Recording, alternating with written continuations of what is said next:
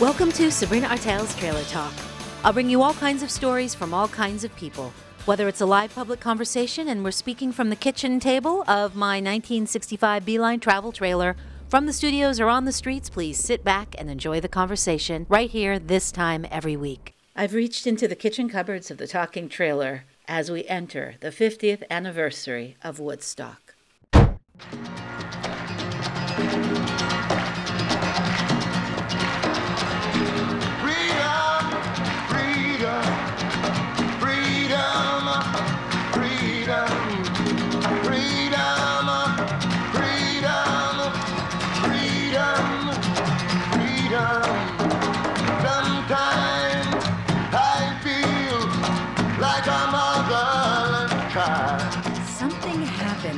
Summer of 1969 on that August weekend of the 15th through the 18th on Max Yasgur's dairy farm in the rural community of Bethel, New York in the Sullivan County Catskills. The Woodstock Music and Art Fair, the festival of peace and love. Woodstock embodies so many things to so many different kinds of people. It has come to represent a culmination of cultural transformation. On the site today is the Bethel Woods Center for the Arts and the Museum. It was there that I spoke to people on June 2nd, 2008, about what the legacy is for us today.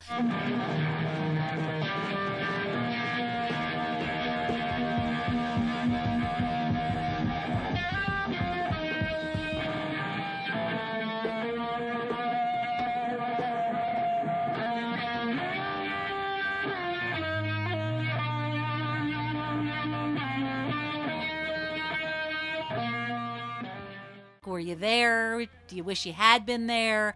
Are you from Sullivan County? Welcome. Thank you for joining me. What's your name? Herb Appel. That weekend, I knew what was going on, and uh, 17B was completely, you know, blocked in. You know, the road you couldn't go, and people were walking by and everything. And what we did, we gave water, we gave food, we let them use the bathrooms, and uh, of course they were coming down the road, they were lost and everything, and we were then sending them on their way. Uh, it was a weekend that will never be duplicated. Uh, from what I hear, what I see, and what my brother-in-law has told me, it was just something that you got to behold and remember. I have Annalise Gerry with me in the trailer. You were there. I was there. I was here. You were here. I you were here. here. Exactly. You were here. I was here. I don't know if I got this far up here on the hill, but I was here. Do tell me how you heard about it, how you ended up making your way to the event. I was 15 back in 69, and uh, my boyfriend and I heard that there was going to be a big event here in Bethel and that we should get our tickets. We went and got our tickets. I think it was like a maybe a few weeks to a month ahead of time, and we had three tickets for each of the days. And the event finally came, and my dad found out that uh, I had these tickets, and he forbid me to even leave the house. Now, there's an irony to this, there's isn't a there? big irony to this. Um, it's interesting how things come around. We left where we lived. We lived in a little hamlet outside Liberty called Loomis, and uh, Peter and I left the house, and we proceeded to hitchhike down the road, and got ourselves here out to Bethel. Finally, What day was this? this was the first day. So anyhow, we got out here, and it was just amazing. We met some other friends out, and we put up a tent, actually right where the hog farm is was. So, where was that? And share hog- with us, Annalise, what the hog farm was. The hog farm was really a series of tents and a group of people. Well, there were tents everywhere, and there were groups of people everywhere, but it was a, a little commune that was set up, and that's where we ended up putting our tent. There are a few things I do remember. Very few, but what I do remember, I do remember our tent getting soaked. And the hog farm fed us. We had granola and whatever other crunchy granola things you eat. But um, that's what we had that next morning. I don't remember too much about the first night. I remember a little bit about Saturday. And then I remember I left, I hear it was either Saturday night or Sunday morning. But I got home and um, nobody was really too happy to see me. And the first question was, why didn't you call? oh, And there was no way to call. from how right? This was From pre here. pre cell phone days, right? Right. There was no way to call home and to say I was okay or otherwise. So uh, I was grounded for a very long time after my little escapade out here to Bethel. What's wonderful And it's interesting how things kind of come around and how this story came around to now my family. We have the site here and we've opened up a performing arts center and a museum. And uh, and so we're very very pleased and it's very very interesting. You know, we look back now and to a place where we were forbidden to go and now we're asking the world to come. There is something so absolutely delightful about, as you describe, your father forbidding you to come here. And as you say, your family is the Gerry Foundation that now is inviting the world and has really recognized the history mm-hmm. that's here. And we do have phones here. And now we know why. what has the process been like for you? Were you aware of something huge happening around you? Is that something you would even know at 15? Well, I really don't think I wasn't not aware of the capacity of the hugeness of the hundreds of thousands of people that were here until later on, I, much later on. It wasn't even that week reading in the papers. It was just later on we became this is history. And uh, we became that history, and we are still very historic. It's a beautiful historic site here. But I don't believe that I wasn't really aware of the capacity. and really that it would continue to today and beyond, and that this really is a historic site. And people come from all over the world before the museum was here, before the Bethel Woods Amphitheater, before the mm-hmm. monument. People were still trekking here. Did being here, Annalise, at 15 years old, did it have an impact? that whole era had an impact on me and i can reach out to memorable moments like they were yesterday and really touch them and feel them and emotionally feel them those years carved my life and my values and who i am today and um, if i had it to do all over again i would do it the same way i did That's a wonderful story. Thank you so much for sharing that. What would you say you carry with you today from the things you experienced and learned and being a part of that time? I think I've just carried the spirit on, the spirit of being here. You know, I moved out here about, oh, eight, nine years ago, and I've been living out here on the property since. And it is just so beautiful here. It's a, it's such a magical place. I love it here. It's just beautiful here. It, there is magic here on this hill, on in in these mountains right here. That's affected my life in every day, in every way. You know, as I carry my life, it's the magic. The magic. It's all about the magic. Is it true that you once had a teepee? It is true, and I sewed it myself. Actually, Oh, actually, wow. which not totally by myself, but it took me about two years to sew. It was a Sioux teepee, and I copied it from my girlfriend who had a book by Reginald Laubin, who wrote a book on teepees, different tribal teepees, and uh, I too wanted one. And I made a teepee. It was nine foot tall, nine foot in diameter, sewed by hand, cross stitched, and with many good memories. Where did you set it up? I set it up in a little place. I was living in a, a wonderful little piece of property out in White Sulphur, and I set it up over on the grounds there. From whence it came, there it went. One day in the fall, the wind took it very early and put it into the pond, and the pond was frozen the next day, and there was no way to drag pounds of canvas sailcloth out of the water. It was an era in my life. I shared it with many, many friends. Oh, that Yeah, sounds really, it's really. wonderful. It does. It sounds wonderful. And what about growing up here in Sullivan County, very rural area? It still is Mm-hmm. small town. What part of that counterculture penetrated the life here? But I'm wondering, was there already an echo of it before it happened, or did it leave? Did that festival leave some sort of residue once it left? I think it left a residue here. I mean, it affected the festival itself affected the economy. It affected people who live here, people who work here, um, families, grandparents, you know, people of all ages. And I truly believe it, the festival certainly has left its mark here. And again, I want to use the word magical because it was a magical, magical happening, and the magic still sings in the hills. There's still the sound of music here. And what's so beautiful about what you're describing is also to think, as you were saying before, how things come around and to think of that event that happened, which didn't have anything to do with Sullivan County, and now it's everything to do with Sullivan County. It's actually a very beneficial part of the revitalization of it here. We're very proud of that as a family. I can speak, and knowing that we come from a, a community giving back to not just the community now, but we're giving back to an entire world. A very, very uh, historical and wonderful event, and we are allowing that to still survive and to still grow by putting the Performing Arts Center here and the museum. And uh, you can tell people are coming by all the time. They constantly stop at the monument. This is the place to visit. I love it here. I wouldn't live anyplace else. I'm very glad to be a native of this county and to continue to live and give back not only as a as a person but as a family to this community, to this county. And and I'm glad you're here too spreading the word. Thank you so much. It's so wonderful sitting here looking out over these beautiful, beautiful hills of the Catskills on Hurd Road near the intersection of West Shore in Bethel, New York. What a gorgeous day. And thank you so much, Annalise. Annalise Thank you, Gerry. Sabrina. We set up a tent, as I recall. Went to the concert grounds, and I think I remember seeing Richie Havens. Wasn't he the first one? Yeah. my, my experience here is rather short. we were sitting on the hill, and at some point it started to rain during Joan Baez. It stopped, as I recall, and then it started again, and we just kind of had enough and went back to our tent. And even by then, we were just so wet and uncomfortable. Uh, so that night, uh, and it, I think it rained during the night. So the next day, we found an obscure pond where there must have been all of six people, and we swam. And then the next day, we left on a cross country trip to California. I think a huge difference is the corporate structure that exists now. Part of the thinking uh, during the Woodstock era was that money didn't matter. Now it's quite the opposite, you know, and that that really uh, bothers me.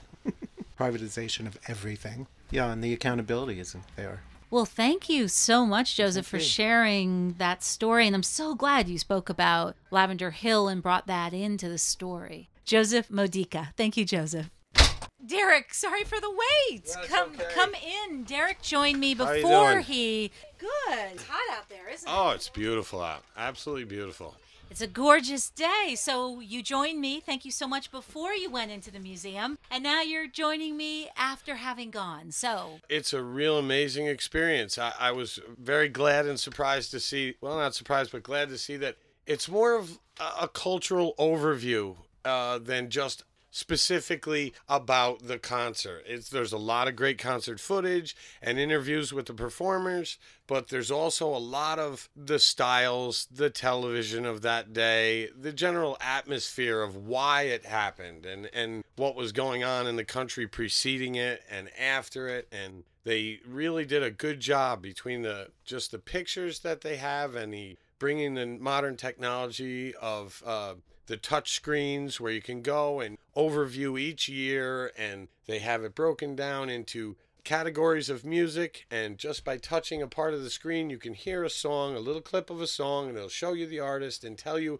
a little bit about that song how it came about when it was popular and why things like that it was it was a really uh, great experience and and I had never been here before but I'll surely come again. It's a great place. If you get a chance to see any venues here, the grounds are beautiful, and I imagine hearing music here would be a really great experience. now, Derek, Derek Conway, would you say that Woodstock? I know you weren't at Woodstock, Yeah. but the event itself and the music of it and what it has come to represent for us culturally, would you say it's changed your life in some kind of way? It makes you really uh, you think about the emotions of things and, and when you do stuff and how it's going to affect other people sometimes today we don't really think about that we're so caught up in you know the high price of gas or getting our families or this or that or our job we, we don't really think of the effect we're having on other people it kind of makes you reflect and think about everything we do really has an effect these people never thought they were going to change history they were just coming to hear some good music and have a good time. And even with the rain and all that, all that, it just couldn't kill the spirit. And it's still here.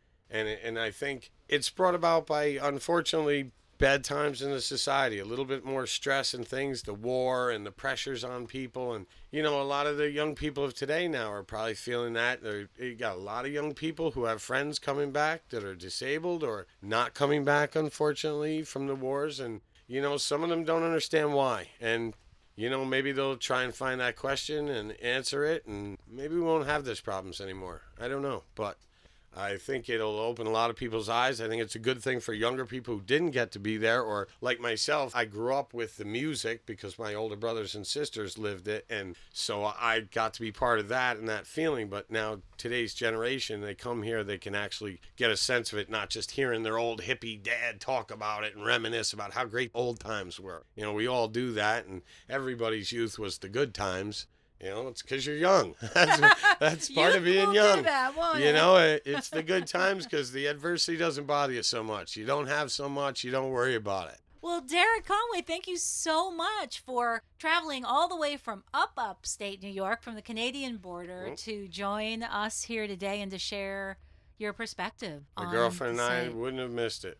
Hello, Liz and Quinn. both of us are from the Woodstock area. We've lived there our entire lives, and I guess we both have parents who the majority of people would would call hippies. Definitely, it's something that we've known about our entire lives, maybe somewhat indirectly. part of our own identities is kind of trying to understand now as a, another generation what what hippies mean you know for us it's kind of like a, a term that's time and place specific but when we went out to like form our own identities in the outside world outside of woodstock in college it was it was a very different situation for us to encounter people who identified us as hippies when we very mm-hmm. clearly thought of our parents as hippies. And th- what they did is, is you know part of that movement and, and culture and like just you know exploring that Quinn, that's interesting what you're saying. So you thought of your parents as hippies, and some might call them that, and then your friends in college or peer group thought of you that way. So what have you both, Quinn and Liz, hmm. found out about those definitions, what it's come to represent?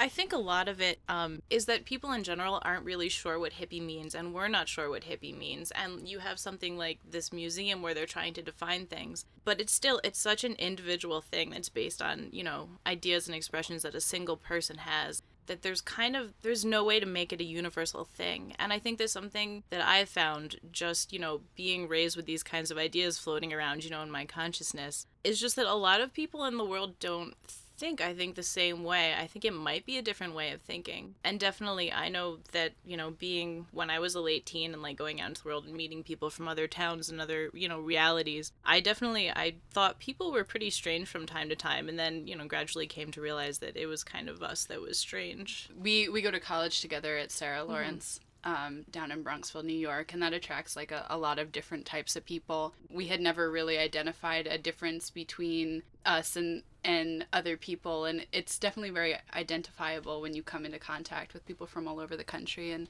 um, coming to the museum's interesting just to see how I'm interested in museum studies and Liz is too, and just seeing how people are processing this history for next generations and how we're going to be remembering it as opposed to the contact that we have with our parents and how they recount it to us and kind of starting to see its place in history for us and for other people. Thank you, Liz DeCiana. Mm-hmm. Thank you, Quinn Ferris. If 40 years ago at Woodstock that first shot was fired, as Richie Havens said, he was the first performer on stage that summer of 69 as he sang Freedom. What are the freedoms that we seek now? People come to the site connecting to the place, making a pilgrimage of sorts. Is it the ideals, the causes?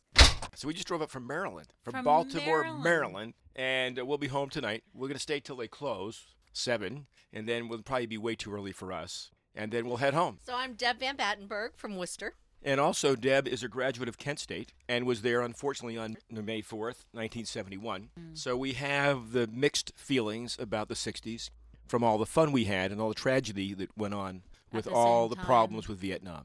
And of course, with Iraq, we have two boys, one of which enlisted in the National Guard with a promise of not going to Iraq. This is two years ago, a year and a half ago. And as soon as he was almost finished with boot camp in Fort Jackson, they said, You're going to be shipped to Iraq. So our son, being creative, faked mental illness and got an honorable discharge from the Army because he was insane. And I told him he was insane for enrolling into the National Guard, so I guess he was nuts after all. So, at any rate, he's our 23 year old son. So, we're reliving this whole event all over again. And we have a 17 year old boy, just last week turned 17, who's in the, Nash- who's in the ROTC, who wants to join the Army. Craig Van Battenberg is the last name. And my little sister, Darcy, who I just got off the phone with, came to Woodstock when she was 15. And I asked her what happened. I said, Tell me that story again, because I'm a little older than her. And uh, she told me the whole story of coming to Woodstock and how she legitimately bought tickets and hitchhiked out. When my mother found out that she had come here, because she's only 15, the only thing my mother was upset about was the fact that she didn't bring the, the sleeping bag back that she had borrowed because it was her favorite sleeping bag.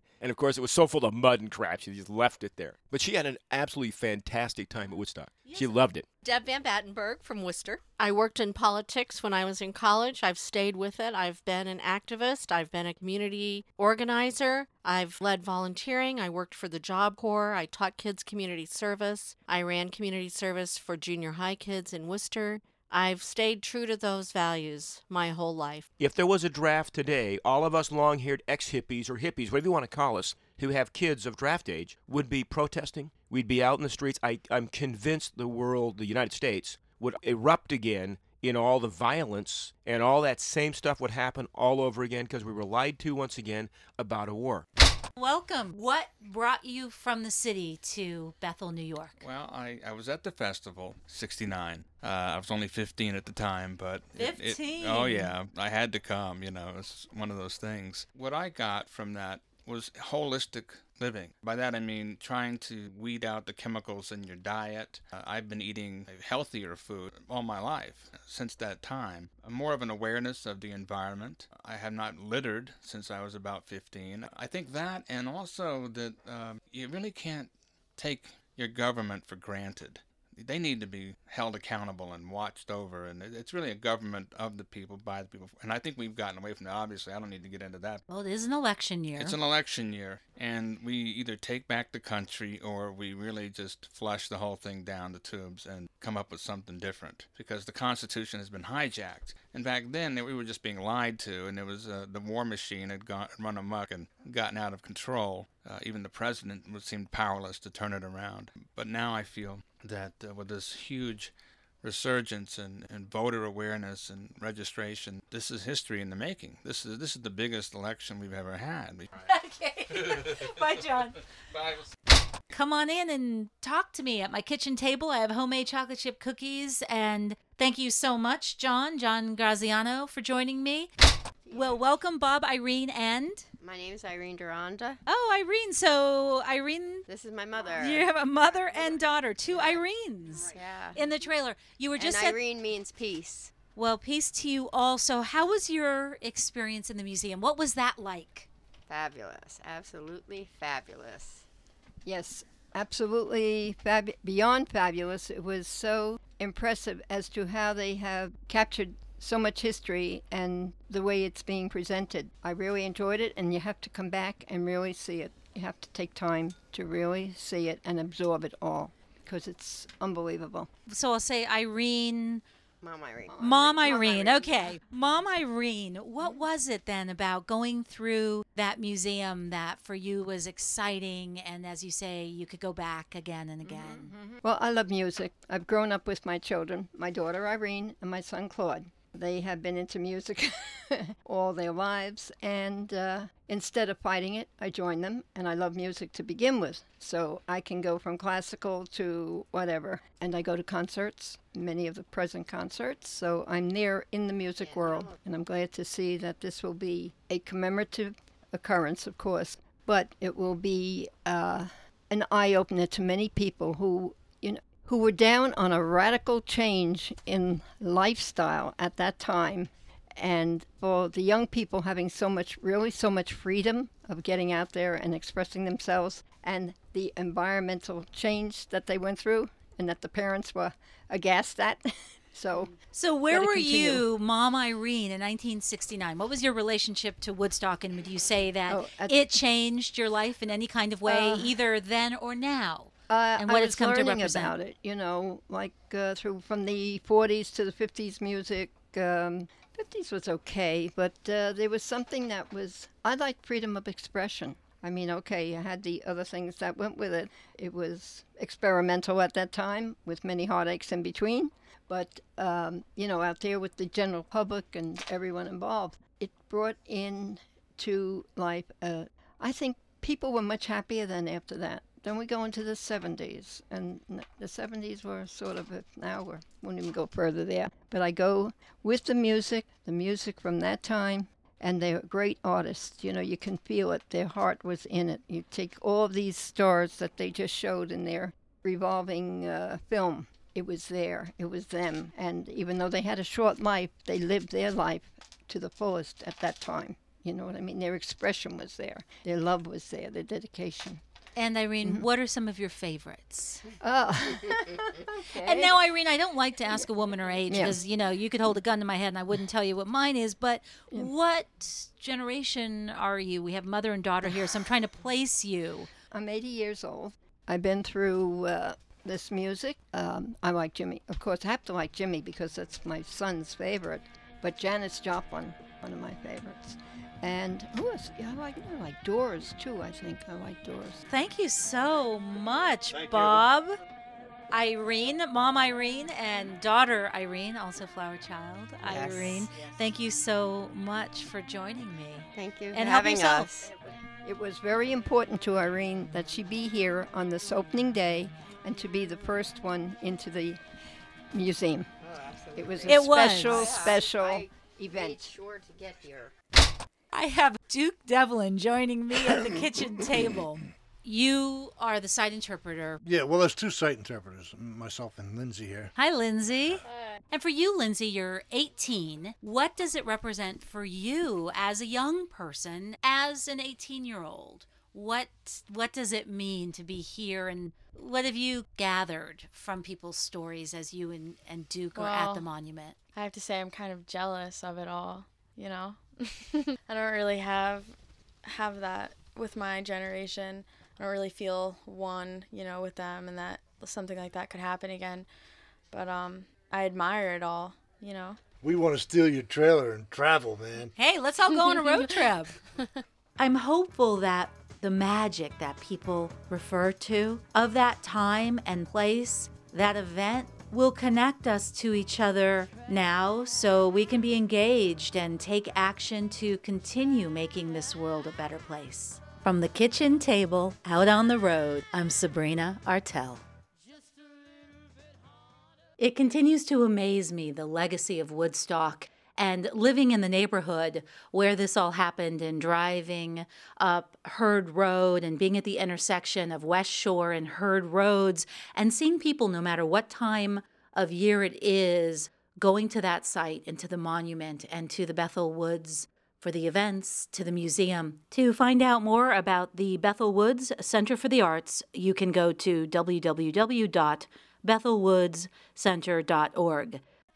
Thanks for joining me for Sabrina Artel's Trailer Talk. The music for the show Patti Smith, People Have the Power, Richie Havens, Freedom, Jimi Hendrix, Star Spangled Banner, Janis Joplin, Try, Just a Little Bit Harder. Trailer Talk is produced by Sabrina Artel. For more information, please visit trailertalk.net. Special thanks to WJFF Radio Catskill and the numerous people who have donated their time, resources, and conversations to make Trailer Talk possible. Thank you all who joined me in these conversations. I'm Sabrina Artel. Safe travels.